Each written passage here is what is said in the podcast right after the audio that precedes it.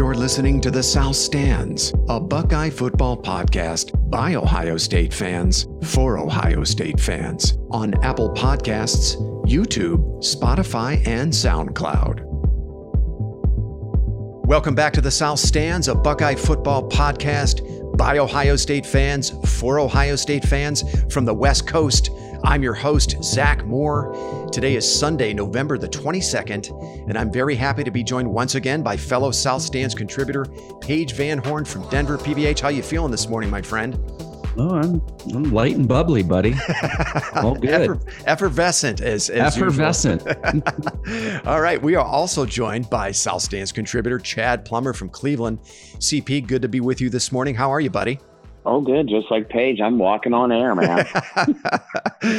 we are here to recap Ohio State's nail biting 42 35 win over number nine Indiana. But first, I want to remind our listeners about our new website, which you can visit at southstandsosu.com. You can listen to all of our podcast episodes there and check out our new blog. I'd also like to invite our listeners to head over to Apple Podcasts and rate and review us. We'd Greatly appreciate your feedback there. Finally, we invite you to give us a follow on Twitter at South underscore stands.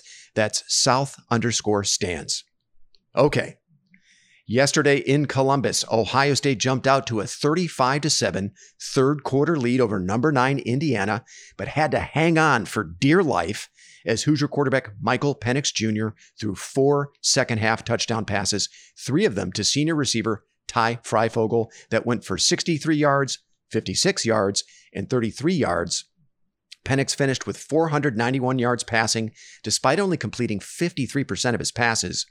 Those 491 passing yards were the most surrendered by an Ohio State defense since 1985. Mm-hmm. Ohio State countered with 607 yards of total offense, 300 through the air by Justin Fields, who also threw two touchdowns, but three terrible totally avoidable interceptions. One of the big stories of the game, though, was the explosion of the Buckeye running attack. 307 yards on the ground, 6.1 yards per carry. Master Teague was the bell cow for the Buckeyes in the run game. He finished with 169 yards on 26 carries and two touchdowns. I thought he was fantastic.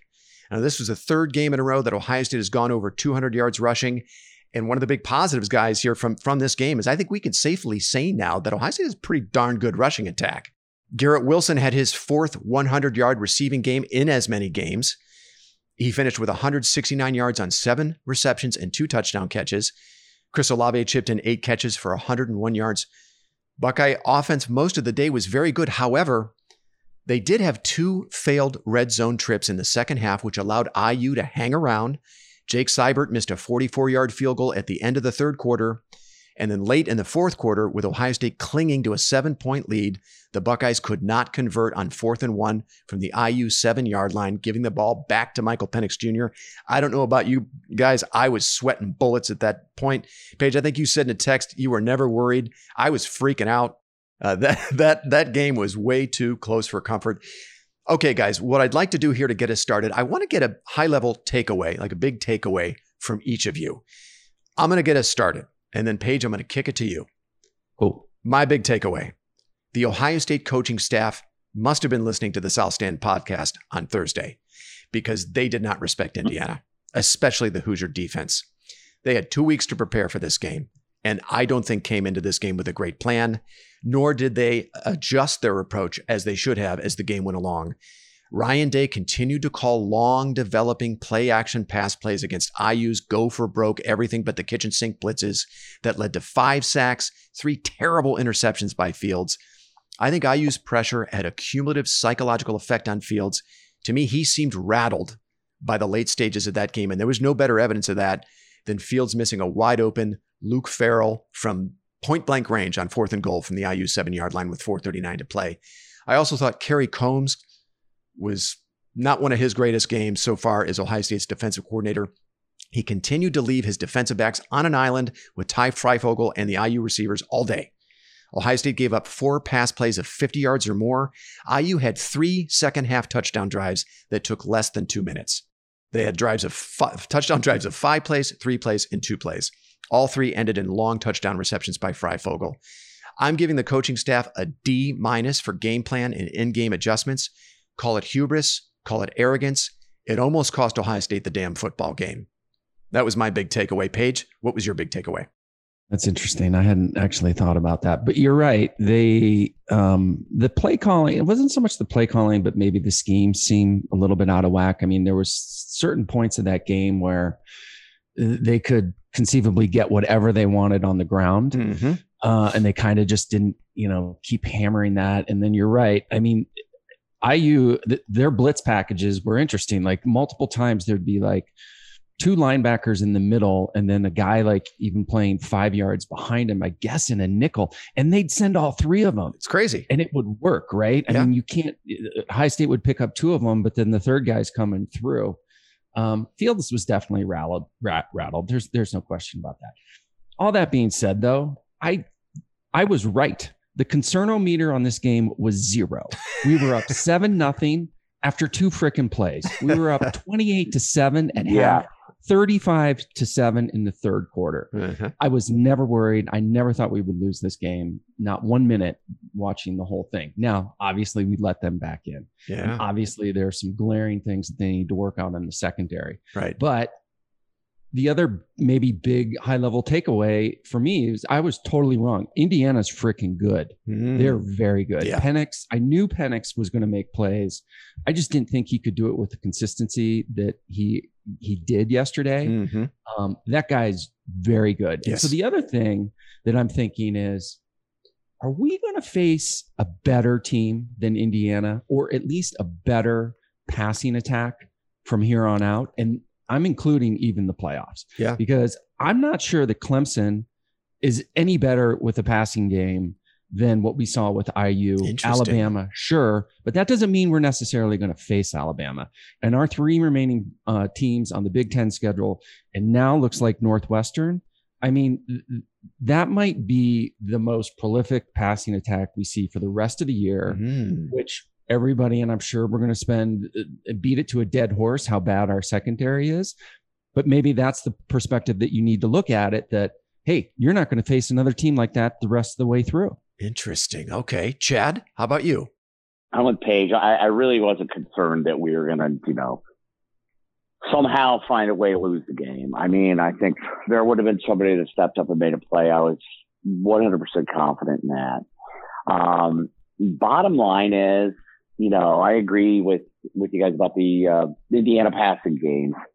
Now, but what needs to happen, and it needs to happen today, is Kerry Coombs needs to get out of this bullshit defensive scheme mm-hmm. that they were going with. It's almost Schiano like.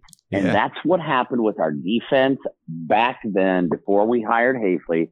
And it's too complicated of a scheme. Mm-hmm. Just go back to what Hafley was doing.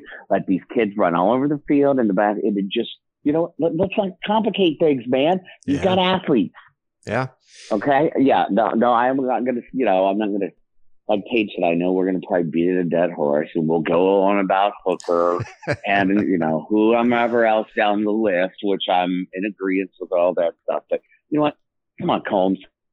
You know what? Let's simplify the defense, okay? Yeah. I like that. Maybe it is time to simplify the defense. I think we're probably looking at some personnel changes too. I, I would just be very surprised if Marcus Hooker and Marcus Williamson. Uh, those are the guys they're going to continue to lean on. Paige, though, you made a good point in last Sunday's pod, which was about all the losses Ohio State has had in the secondary since the Fiesta Bowl. And let's go through them again. We had Fuller, Okudah, and Arnett all off to the NFL. You had Jahsen Wint and Amir Riep Wint, uh, pardon me, Riep would have been the starting slot corner, kicked off the team. We had another player who probably would be factoring in at safety this season in Brandon White, transferred to Rutgers. And then we lose Cam Brown in the Penn State game with the torn Achilles. It may be that we just, there's nobody else to turn to unless you want to put it on a true freshman, somebody like a Ryan Watts in the secondary Paige, I think you said last week the coaching staff was probably loath to do that at this point. They may still feel that way because, as you pointed out, Paige, they're not going to be facing any juggernauts in the passing game, at least until they get to the national semi, should they make it there. But what is the solution? Chad, you've mentioned maybe simplifying some things defensively. Paige, is there a solution that that I'm not seeing that we're not seeing here for the back end of that defense? I think I think CP's got a good point. Um, definitely, there, there was some confusion, and maybe it is too complicated. And I do think that was part of Schiano's problem. So simplification is probably in order, but I, I was thinking about it today before we got on. You know, where are they going to go? They're not going. There's nobody left to put in there, and I'm sorry, they're not putting true freshmen in there that have had injuries. Hmm. You know, f- four games into the season with with, with five games to go. Hmm. So, I think at the end of the day, they're going to have to roll with what they've got, and that means Hooker and and uh, Williamson. You know, and and Fryfogle, one of those long touchdown passes that you know he caught in the third quarter or fourth quarter it was against Sean Wade, by the way. Yeah right? So we can pile on, you know, Hooker and and Williamson all day. Sean Wade had that huge pick six, but I mean, there's no there's nobody there. I mean, I, I would be very very surprised, and maybe they can do it. I could be wrong because they're going to have a few, uh, but potentially gimme games to figure it out and mm-hmm. maybe get you know some of these other guys in there but i just think that they know that this is the best that they have and i think we're just going to have to accept it. Again the other thing i come back to is whoa us poor buckeye fans. Like we have a flaw in a team okay so we don't have first rounders in every single position on both sides of the ball so then maybe that does come down to coaching and coach your way out of it and mask it because you know that every other opposing coach is going to try and exploit it from here on out that's the game plan yeah. Yeah. This is where you earn that. Yeah. What's Kerry Coombs making? Is a, a, million and a half? Yeah. He's going to have to earn that salary. Sorry, yeah, Chad, you go ahead. There, there's no way that Ryan Day is going to allow Coombs to keep his ski defensive scheme up. There's just no way. Yeah. Especially, you know what I mean? It, it, it, okay, I, Paige, I, I'm 100% with you. Maybe that we, we're going to have to ride or die with these kids unless we get, you know, two, you know, two to three more games into the season. And like Zach mentioned, you know, yesterday on text thread, like, you know, Ryan Watts, you got, you know, you know, Ceballos, who's coming off an Cavazos, injury. Right. Lejond maybe, Cavazos. Yeah. Yeah. Cavazos. Maybe in three to four weeks down the road, then we can implement these guys in if they're still not getting it. But that's an even more reason that he needs to simplify that defense back there. I mean, I, those guys were just confused. And, and that's a problem. You look at Sean Wade. I think if, you know, he's not playing the same defense that he was with Hafley, you know? Yeah. So I, I just I just don't know, man. I'm just very it just doesn't make sense to me. And and I can't see RD waiting much longer to say, Hey, Kerry, you you got another week for these kids to understand this or or you're going going back to what we were doing. There, there are some changes, probably more than likely. Not that I would know. I, I'm not a sophisticated enough football fan to know what those adjustments are, but it seems to me scheme wise things could be simplified a bit. Now, Ryan Day did say in the post game that they would be looking at all three elements coaching, scheme, and personnel. Now, he did also say he didn't imagine them having to make personnel changes, but you know they were going to look at the film and everything. Look, Ohio, uh, Ohio State, I'm looking at the Pro Football Focus grades for Ohio State in this game yesterday. 20 players got snaps on the defensive side of the ball. Marcus Williamson, 20th, dead last. He continues to bring up the rear. Now, he was, as of last week, of the 37 Ohio State players that have seen snaps on the defensive side of the ball this season, he ranked 37th. He's been terrible. I don't know how much more you need to see from him. You know, the Todd Beckman rule applies to this kid, right? He, he's a senior. He's been collecting dust on the sidelines for the last three years, and now he's thrust into a starting role. Look, if it's taken you this long to see snaps in your career, you probably don't belong at Ohio State why not try Ryan Watts? What have you got to lose? This is a player who's consistently grading at the very, very bottom of, of the defensive players for Ohio State. So Ohio State's going to be facing some lesser competition over these next few weeks, and there could be opportunities for younger players to, to get snaps. So I think that is the biggest question for Ohio State going forward. What can the coaching staff do to fix that leaking sieve that is the back end of that defense. Paige, I want to kick this back to you. What else did you see, either positive or negative, from the defense yesterday that stood out? The pass rush was great. Yeah. Um, you know what was interesting is how many times Warner and even Browning were literally covering wideouts on the far end of the field. Yeah. Um, which a couple times it didn't work out. I, I was curious about that. And you know, the other thing, and and you're right. I, I I don't think Hooker Hooker's here to stay. Yeah. Um, but you can definitely make a case to to swap out Williamson. Um, and you know, I I think the coaches see the same things we're seeing. And I kept wondering during that game, like, why is Browning covering a wide out, you know, way out of position on the far end of the field? And, right. you know, the other thing is, I, you know, it's cliche, but give Indiana some credit, man. Those guys Yeah. are good. And Yeah. that was a hell of a scheme. And by the way, if I'm Michigan, if I'm not calling that guy to be my next coach, I mean, Jesus Christ, that guy is a hell of a coach. and on both sides of the ball. and go. so yeah. they were doing stuff and they made some plays. Yeah. And credit to Indiana. I don't think they'll lose again. Um, they're they're a good football team. But to answer your question specifically, I thought the defensive line played really well. The Yeah. linebackers played really well. Yeah, I want to back you up on that point. Uh, again, looking at the defensive grades from Pro Football Focus for Ohio State in this game, Jonathan Cooper was Ohio State's top rated defender. 93 was his grade, 93 out of 100, followed by Haskell Garrett, 90. Tommy Togiai, 84.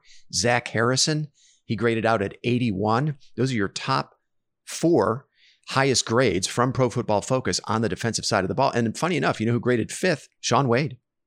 He was actually pretty good in coverage. Now, he gave up the long touchdown to Fryfogle in the fourth quarter, but he did have the pick six. He was otherwise pretty good in coverage.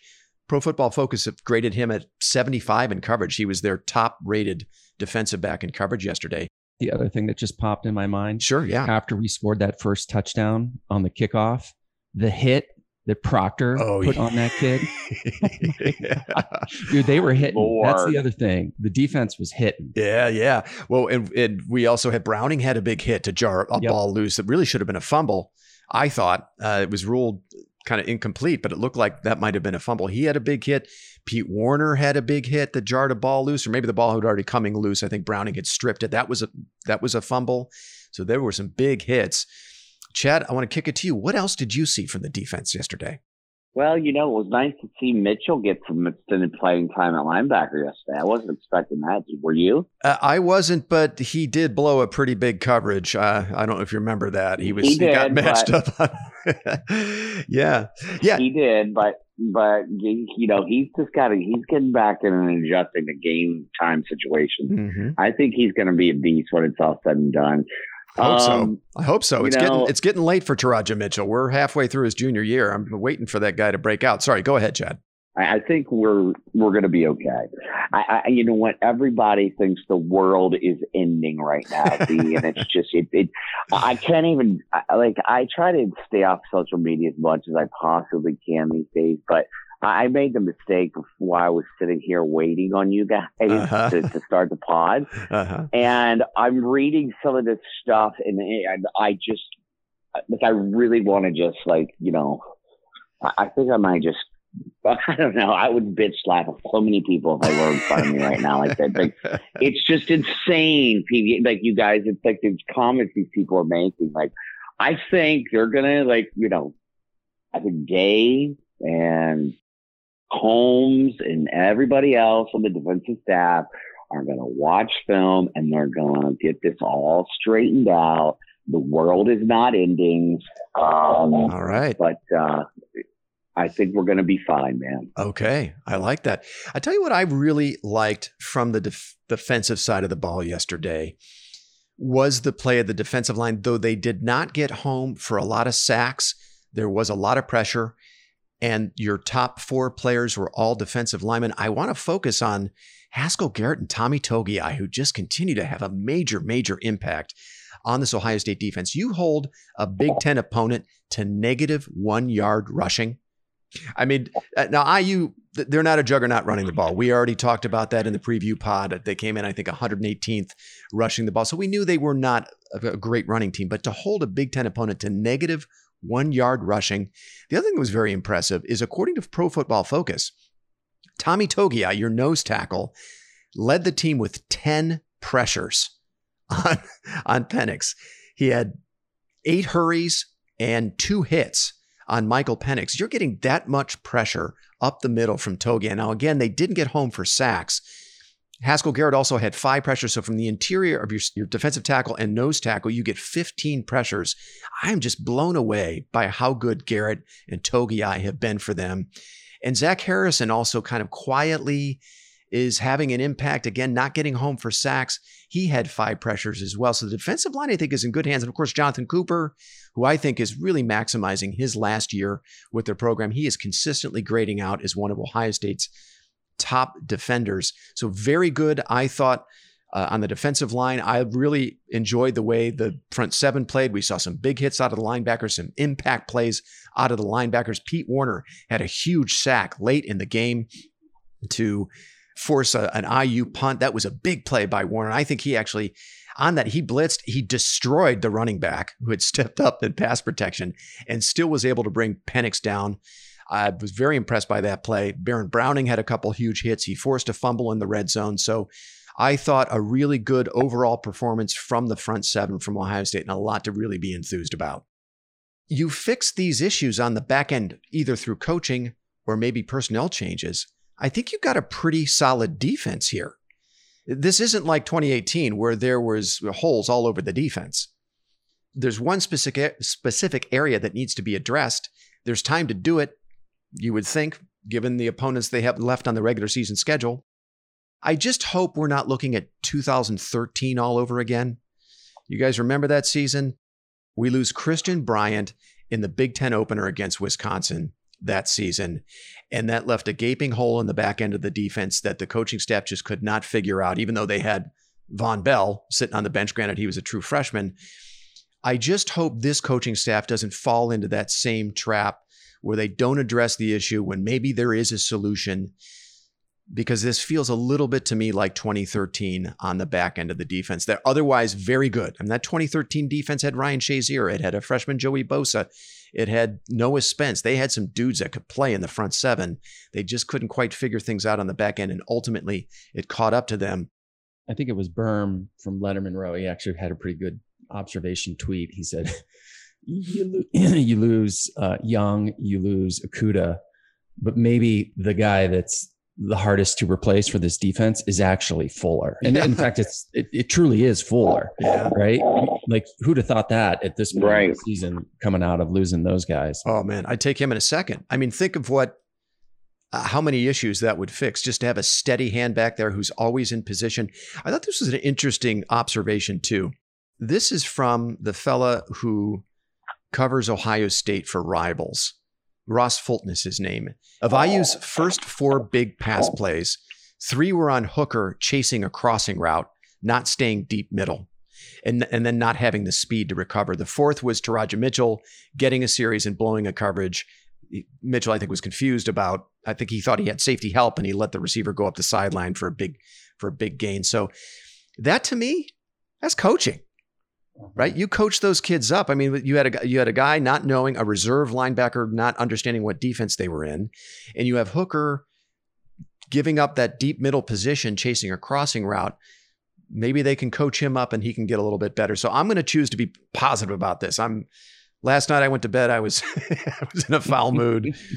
Um, Yo, man, yeah. I haven't seen you that furious. Oh God, God. Anyway, all right. Well, hey, let's move over to the offensive side of the ball. I want to have a look. I think there was also a lot to be enthused about, to be positive about. Paige, what did you see, either good or bad, from the Ohio State offense that stood out to you yesterday? You know, I thought the offensive line played pretty well. I mean, I don't think they're probably going to get the credit for that, but you know, Indiana has got some pretty elaborate schemes that they throw at you from a blitzing perspective. I think for the most part, they did a pretty good job. Mm-hmm. And again, T had a good game running the ball. So clearly the offensive line was doing its job up front. Um, so I think that would, you know, be one thing that stood out to me. There weren't any, you know, like Miller fixed his holding problems. I, you know, it was a pretty clean game from them all around. So I yeah. think the offensive line played really well. And our receivers, I mean, uh, you know, it it it kind of reminds me last year, you know, with um, with Chase and you know, like how many more platitudes can you give Wilson and Olave? yeah. um, and you know, you feel like a broken record when you talk about it over and over and over again. But my God, those guys are good. They're just pretty much unstoppable and it creates so much pressure on a defense and then you know do you set up the run with the pass or the pass with the with the run mm-hmm. um you know it it's it how, how do you try and stop this offense fields you know yeah he had some boneheaded plays but you know how many plays did he make with his feet that were just bone crushing for indiana um, the defense, you know, him him scrambling out of the pocket. One of them mm-hmm. where that linebacker came at him at a full run, untouched. He just spins to the right or left, and he's you know gone for forty yards. Um, you know, it wasn't his best game, clearly, but how many plays did he make also? He made a lot and of plays. It, I, I saw the press conference afterwards. You could tell he was kind of annoyed um, with he's like, yeah, I made some some bad plays. Like I'm human. Um, let's move on. We still won the game, right. and uh, you know I think the offense right. played really well. Yeah, it'll be interesting to see how Fields bounces back from this. I thought a couple of those picks that he threw were he was pressing unnecessarily against an inferior opponent. Maybe he got a little too caught up in his matchup with Michael Penix Jr. And maybe he might have been thinking Heisman there on some of those plays. Chad, what did you see from the offense that stood out to you yesterday? I, I thought we did some great things. Justin made some. That was probably that the first interception was probably the worst throw that I've ever seen. Like you know, when I say ever seen him make, it's like you know, uh, last season and this year is the worst throw he's ever made. Mm-hmm. You know what I mean? Like, but I mean that's gonna happen, man what team, you know, and we didn't discuss this earlier, what team goes out, yeah, as a fan, you hate to see these types of things, but what team can you remember that goes out every single week and everything is just, you know, peachy uh, unicorns and daisies you know what i mean it, it, it, just was a it was a tough day you know what i mean yeah but there were bright spots. He had he had 300 yards passing. Yeah. Okay, we had 300 yards rushing. Okay, like the world's not ending. You know what I mean? Every yes, he made some mistakes. Justin will probably probably beat himself up last night, but I think he's the kind of uh, kid who just etch a sketched it. He's going to go work. That's going to make him work harder and I think we're going to see some better things and better decision making in, in the coming weeks for him. I think this was like, hey, I am human, like Paige said. Uh-huh. I'm just going to watch this film and I'm going to make better decisions. And, you know, and hopefully Ryan and, and Wilson and Kevin Wilson, those guys, they come up with like, hey, this doesn't look like it's working that well. Let's, let's change this up a little bit. Hmm. So. Okay. I'm not worried. Ohio State had a quarterback throw for 300 yards a running back run for more than 150 yards, and a receiver catch for more than 150 yards yesterday. It's the first time in Ohio State history that ever happened. Can you believe that? That that's crazy. playing football? Yeah, I mean, 100 some odd years. Yeah, and oh, by the way, that was a top 20 defense they did that against. So a lot of positives. I agree with you, Chad, to take away from the offense. And I said it at the top. I don't think Ryan Day did his did Justin Fields any favors with the game plan. One thing I said in the pre in the preview pod on Thursday, one area to watch was how Ohio State would handle IU blitzes. I felt like there was a boon to be had in big plays for Ohio State in those situations there was nothing installed in the game plan to help Fields get rid of the ball early in those blitzing situations. They can, as we've said, we've kind of beat it to death at this point. They continued to roll with these slow developing play action pass plays, and that played right into Indiana's hands. So I put that on Ryan Day. Some of this, some of what you saw yesterday out of Justin Fields, I think Ryan Day has to take some of the blame there for the way that he called that game, for the, the game plan, and then the lack of in game adjustments no, I think you're that's a that's a actually great observation. I mean, they could just run crossing patterns all day long, like they usually do against Michigan, right? And just hit guys over the middle, three or four yards, take what the defense is getting or giving you, and get the ball out of his hands really quickly. Yeah. Um, and so just sort of replaying the game back in my head, I hadn't thought of that, but that that's a very good point and observation. And you know, I think there was some hubris there. I think Ohio State didn't feel like Indiana belonged on the field with them. I, I really believe that. I don't think there was a was a Gregg Popovich of the San Antonio Spurs, that legendary coach. He likes to call call it appropriate fear of the opponent. I don't think there was that. I think Ohio State came into that game with a plan that didn't honor what Indiana does well. And this was a, you know, we're still talking about a very young head coach and Ryan Day, only in his second year as as head coach. So I think there are some takeaways, some some, ex, some learning experiences for Day that will hopefully make him a better coach moving forward. On on that point, can we talk about going for fourth down? Yeah. Um, yeah, let's do that. Oh, let's do that. Ohio State's clinging to a seven yeah. point lead late in the game. You're in the red zone. It's fourth and one. He decides to go for, rather than kick the field goal, go up two scores and pretty much seal the game at that stage. They don't convert on the fourth and one. They opt not to kick the field goal. Paige, what did you think of that? So, number one, did he not kick the field goal because the kicker's out? Did he, I don't think anyone's asked him that question. Uh, I mean, well, so, yeah, I mean, Jake Seibert missed a field goal earlier in the game, but that was from 44 yards out. I mean, this right. is a chip shot. A it's it's an shot. extra point. Yeah. Yeah. Which I don't know, you know, going back to your point about the game plan and some hubris, that was some hubris on yes, his part.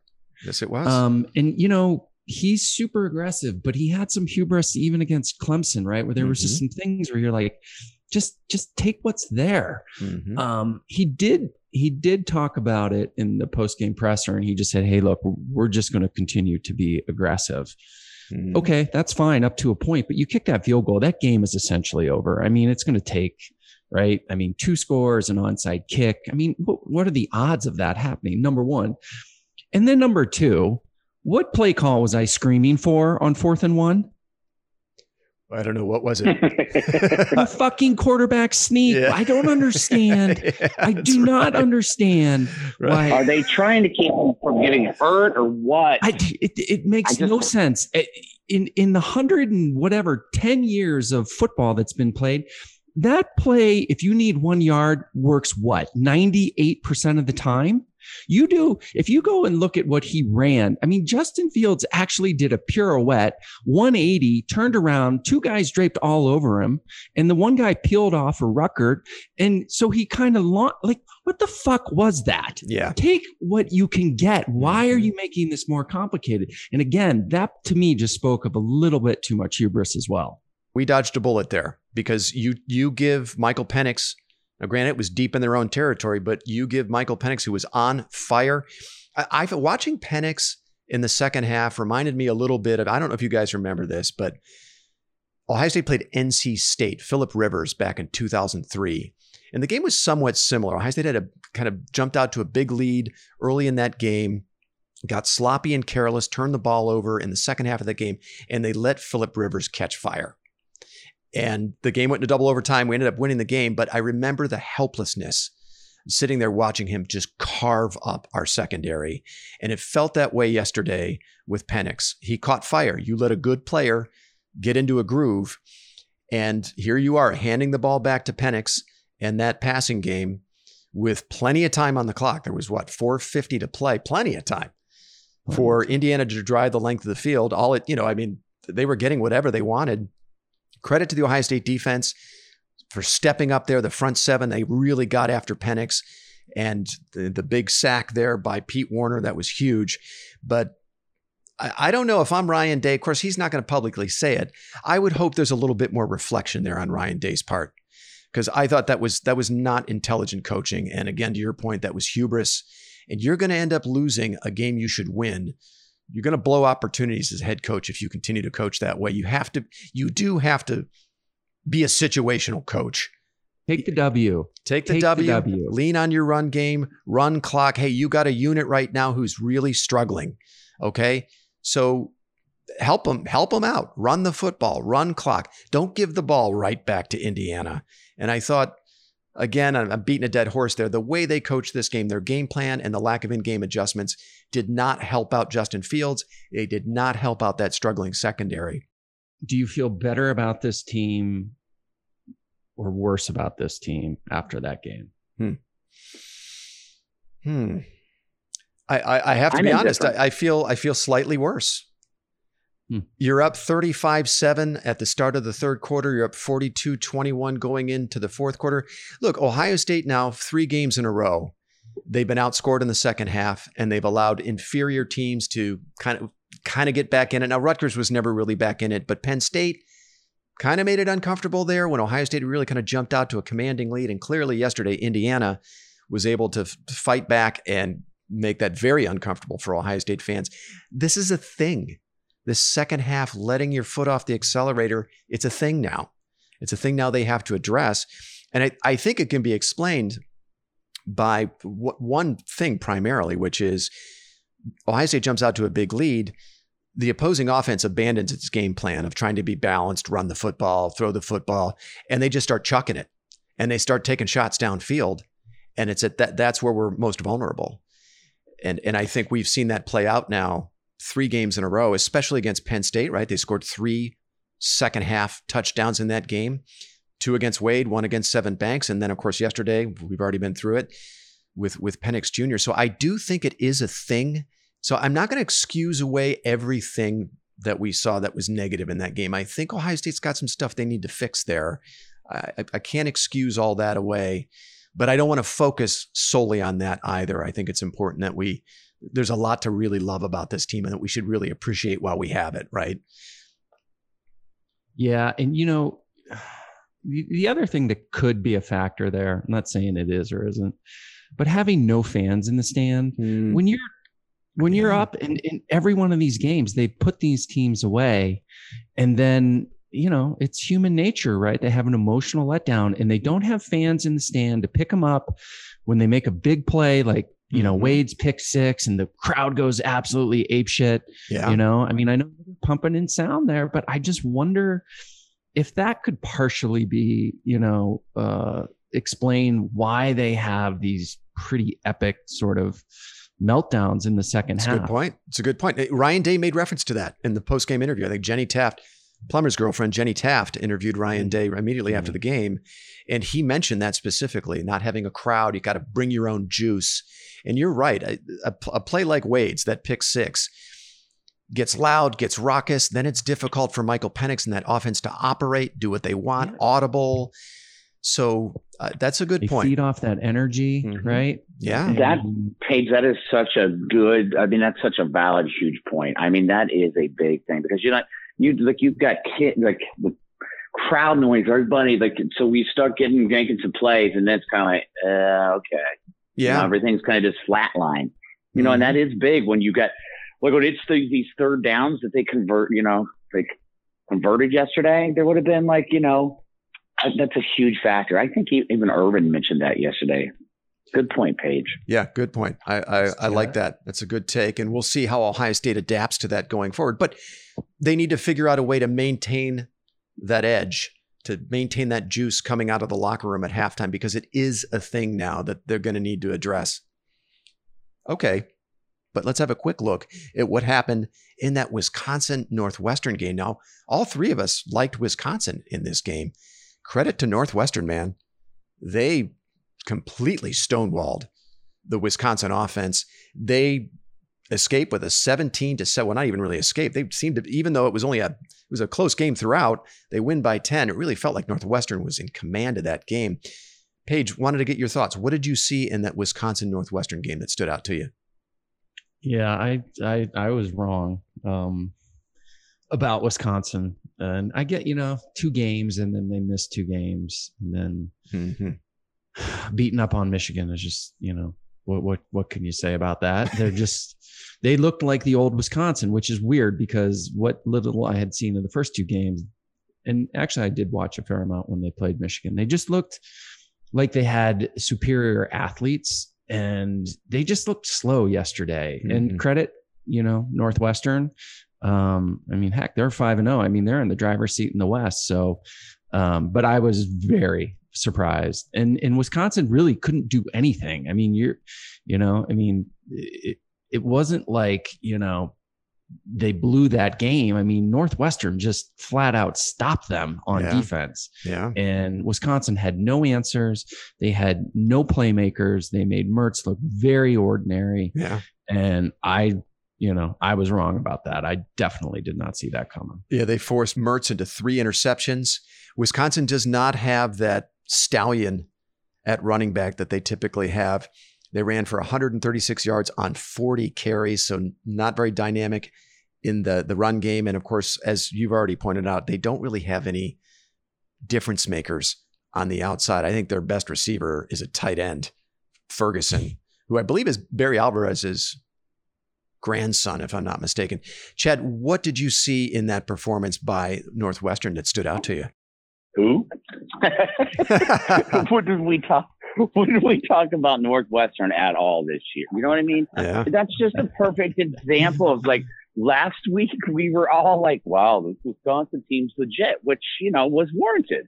Yeah. they look and then you know I I mean all credit due to like or you know to Northwestern but come on I mean really to embarrass like you know Yeah. Wisconsin that sad after it's just it's crazy um Yeah. I I it's just I tell you what I don't know which is a worse situation well obviously it's Michigan because of notoriety but who's it, it is just a shit storm in Nebraska as much as it is in Michigan.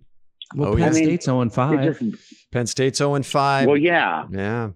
The the big I this is a weird it- year in the Big Ten. It's it's a down year to It's a- be sure. Yeah, To be sure, yeah. Northwestern, I, I appreciate what they do. I they play good, hard nosed defense. They're very smart. I think they're they're very good in pass defense. They know who they are. I think they they got a very good quarterback in Pey- uh, Peyton Ramsey, who transferred from Indiana. That was a a nice pickup for them. Ramsey's a steady hand at quarterback, and he can make some plays here and there. He threw two touchdown passes yesterday. His numbers weren't spectacular, but I think he's a more than serviceable quarterback for them. And defensively, they were fantastic yesterday, really stonewalling Wisconsin. What can you say about Pat Fitzgerald and what he's been able to do consistently there? Now, they had a down year last year, but they made the Big Ten title game two seasons ago, played Ohio State pretty tough in that one. And I think I, they're in the driver's seat in the West. If you look at their remaining schedule, there's really nobody that uh, is going to threaten Northwestern. They finish with Michigan State, Minnesota, and Illinois. I mean, just stay the course. You are in the Big Ten title game, and that is very likely Ohio State's opponent in the Big Ten title game. So they look great. All right, let's move our focus over to our good friends at Michigan. A double overtime 48 42 win over Rutgers. Paige, what'd you see in that game? Or if you saw any of it? So you had texted me, and I was like, I, I just can't do it. I, I cannot watch another vomit-inducing offensive performance after coming off from Northwestern and Wisconsin to watch Michigan and, and Rutgers. It's it's like literally watching 1960s football. Um, and by the way, I, I you watch Northwestern will go out and lose next week to Illinois or whomever they're playing. Right? you, you, I, I was going to say that Paige. That is so true. That's going to happen. You know. Um, they're they're, they're it- cruising so- on so- to the Big Ten championship yep, yep. and Um, and hit a big pothole. hit a big pothole. I turned so it was 17 nothing and I I flipped on the game. And so I've now changed my mind where I'm clearly in I want them to give Harbaugh a contract extension. Um, I just think let's just let's just keep this thing going. It's too good. He's not going to turn it around. Um, whatever. The rivalry be damned. Let's just have Michigan suck forever. And I think Harbaugh, if he gets that contract extension, that's what what will happen. Um, but you know, Michigan sh- showed some fight, and you know they do have some skilled players, right? I mean, that Jackson, he's quick, man. He ran that opening kickoff back for a touchdown Mhm. He's he's he's got you know there there's some players there. Rutgers blew it, right? I mean that Yeah. first overtime just and that third down play call that Schiano had where he I don't know if you watched this but he um it was third and 10 and instead of trying to pick up any yards in the first overtime because the Michigan field goal kicker missed the field goal he just ran to the middle of the field to set up a you know 45 yard field goal uh, and and they didn't get it. I, I, thought that was a terrible play call. I didn't understand why he did that. And right. then, of course, you just open the door for Michigan to come back and win the game. Yeah. Um, but I mean, to to be life and death to beat Rutgers. I mean, what what are you? And you, the, the, weird part is Michigan does have some good players, and I just can't figure out what is the problem there. Well, the story um, the story of the game has to be Cade McNamara coming in yeah. in relief of Joe Milton and throwing four touchdown passes. He was 27 to 36 for 260 yards, four touchdown passes. Is Cade McNamara the answer for them at, at quarterback? We'll see. It was Rutgers. Legit. We'll we'll see. Chad Harbaugh said it was inspiring. yeah, you have to performance. Michigan avoids a very embarrassing loss at Rutgers. They were only a 10 point favorite, I believe, going into it. Not much to say out of that one. We'll we'll see if if McNamara is the answer for them and can turn things around for Michigan and make this a somewhat of a respectable year for them. But I think well, yeah. I sent that text to the group. I was like, if he loses this game, is he getting fired tonight? I, I really think they would have had to seriously consider it, right? Uh, yeah, yeah.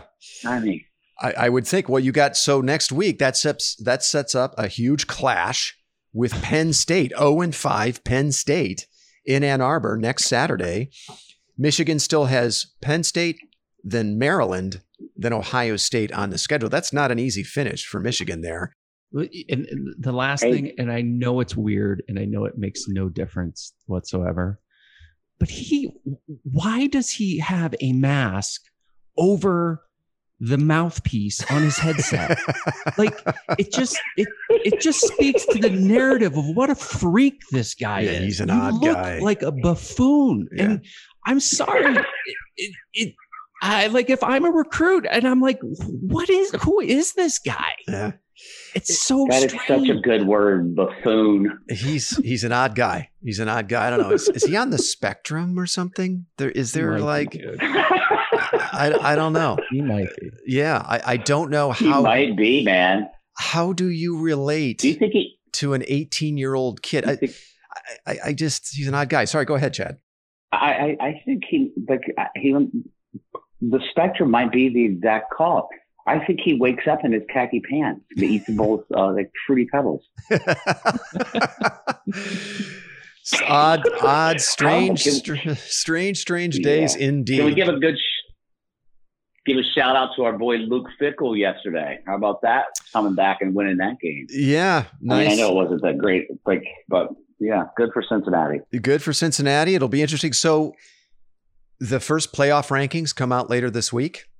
Be interesting, obviously, Tuesday, to, yeah. to find out where Ohio State falls in those rankings, but also where Cincinnati falls and how the the committee views a program like Cincinnati or BYU. Be interesting to see what they what they think of the fighting Luke Fickells. All right, boys, we are right at an hour. I think we can wrap things up here. And let's plan to reconvene on Thursday to have a look at the Illinois game. On on Turkey Day? Oh, sorry, Turkey Day. That's right. No, I guess we can't do that. No, I totally forgot about that. So then I guess do we want to do like a Wednesday? When do we want to do our preview pod?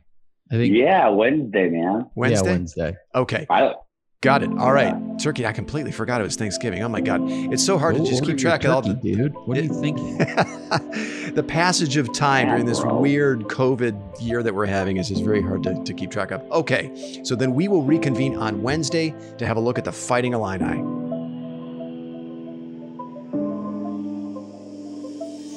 You've been listening to the South Stands, a Buckeye football podcast. You can follow us on Twitter, Instagram, and Facebook, and visit our website at southstandsosu.com.